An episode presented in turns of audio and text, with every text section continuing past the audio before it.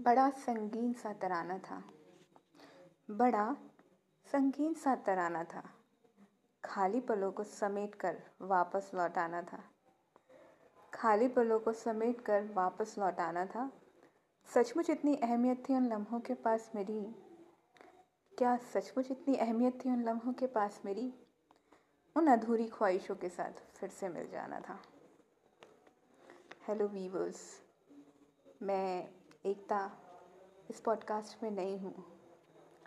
अपने जज्बातों को, अपने विचारों को आपके सामने रखना चाहती हूँ। जो कुछ भी चल रहा होता है दिमाग में, वो शेयर करना चाहती हूँ आप लोगों के साथ। तो आज मैं एक नया किस्सा लेकर आई हूँ। और वो किस्सा है अधूरी ख्वाहिशों से जुड़ा हुआ। तो उस किस्से का कुछ आगाज़ कर रही हूँ। आज अधूरी ख्वाहिशों के बारे में बात करते हैं। आ, हर किसी की ज़िंदगी में कुछ ना कुछ ख्वाहिशें तो होती हैं। कितनों की ख्वाहिशें पूरी हो जाती हैं? कितनों की ख्वाहिशें अधूरी रह जाती हैं? क्यों? कहीं ना कहीं एक लगाम ज़रूर है।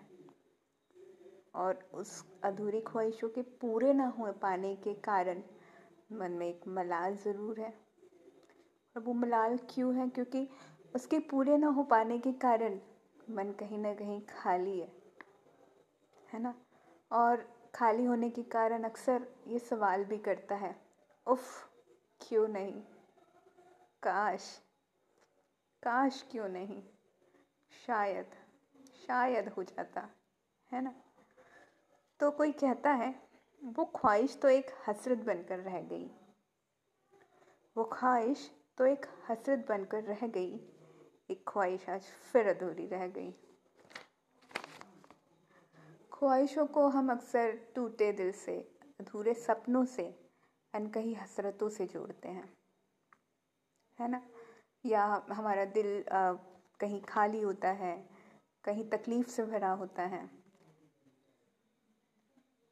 तो और वो चीज़ें पूरी नहीं हो पाती। और हमारे मन में जब मलाल होता है तो आ, हमें ऐसा लगता है कि यार कुछ अधूरा सा रह गया।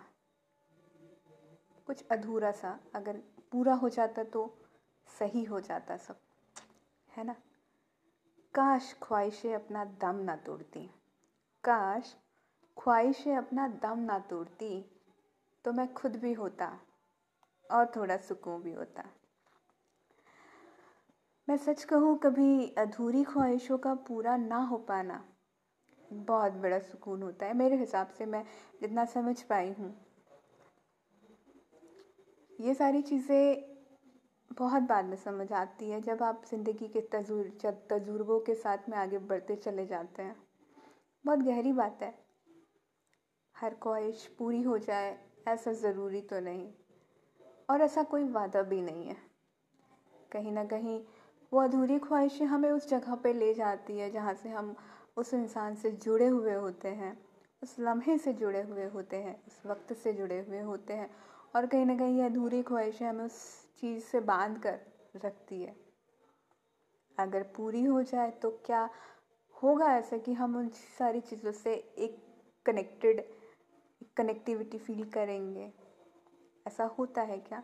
हो भी सकता है, लेकिन जहाँ तक मैं समझती हूँ नहीं। तो फिर इन अधूरी ख्वाहिशों का अधूरा रह जाना ही सही है। ठीक है ना? मेरा हाथ पकड़कर थोड़ा तुम चलो, थोड़ा हम चले। मेरा हाथ पकड़कर थोड़ा तुम चलो, थोड़ा हम चले। और वहाँ पहुँच एक ख्वाहिश और कर लेते हैं। कैसा रहेगा? तो वीवर्स ये है मेरा सेकेंड ऑडियो पॉडकास्ट पर जो कुछ इस तरह नाम से आ, मैंने किया है इसे ज़रूर फॉलो कीजिए अगर आपको पसंद आता है तो। और अगर आप इसे सुनेंगे अगर आपको इससे कुछ भी अच्छा ग्रहण करने का मौका मिलता है तो यकीन मानिए मुझसे ज़्यादा खुशी मुझसे ज़्यादा खुशी किसी को नहीं होगी। Thank you.